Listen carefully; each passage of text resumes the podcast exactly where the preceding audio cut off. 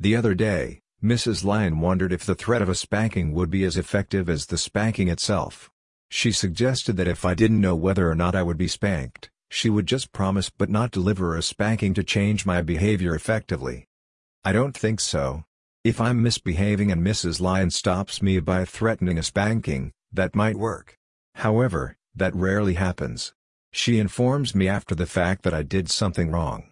At that time the spanking is necessary to underline her desire for me to change. This brings up a point that I think our experience has taught us. If spanking is expected to effect a change, it has to be something I truly want to avoid. That also means threatening to spank me will stop me in my tracks if I am anxious to avoid a trip to the spanking bench. This is a difficult hurdle for Mrs. Lion. I am turned on by the thought of being spanked. There's no doubt that I am unhappy when receiving a typical lioness spanking. The problem is how unhappy do I have to be in order for a spanking to be an effective deterrent? How can Mrs. Lion gauge the degree of severity she needs to apply?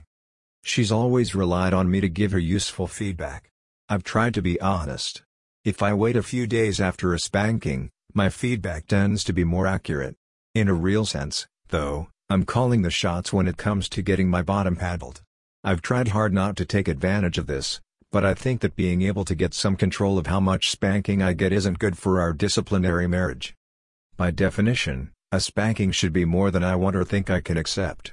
In the past, Mrs. Lion did her own experiments to determine just how much beating I needed to effectively remind me of my errors. More recently, my reactions seem to be her guide.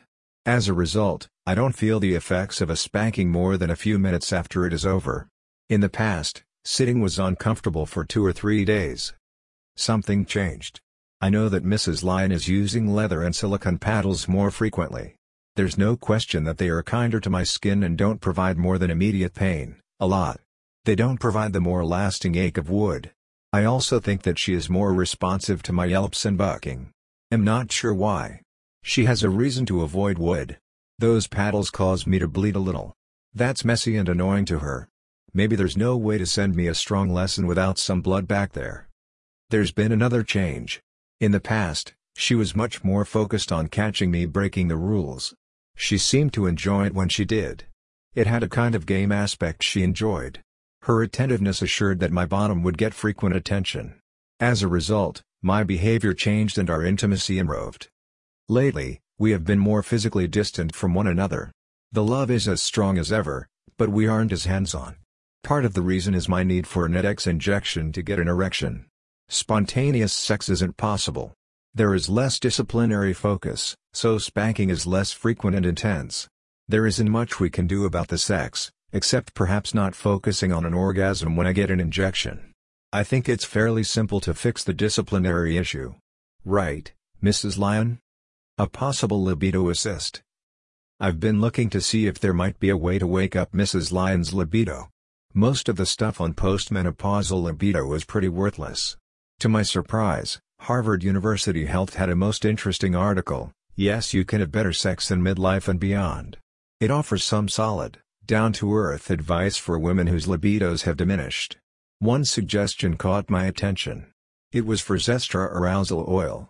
According to Harvard, clinical tests in postmenopausal women showed that 70% achieved arousal after using this oil. A small amount is rubbed into the outer genital area. It then produces a sensation of heat and arousal. A trial pack costs about $30, including shipping. I ordered one.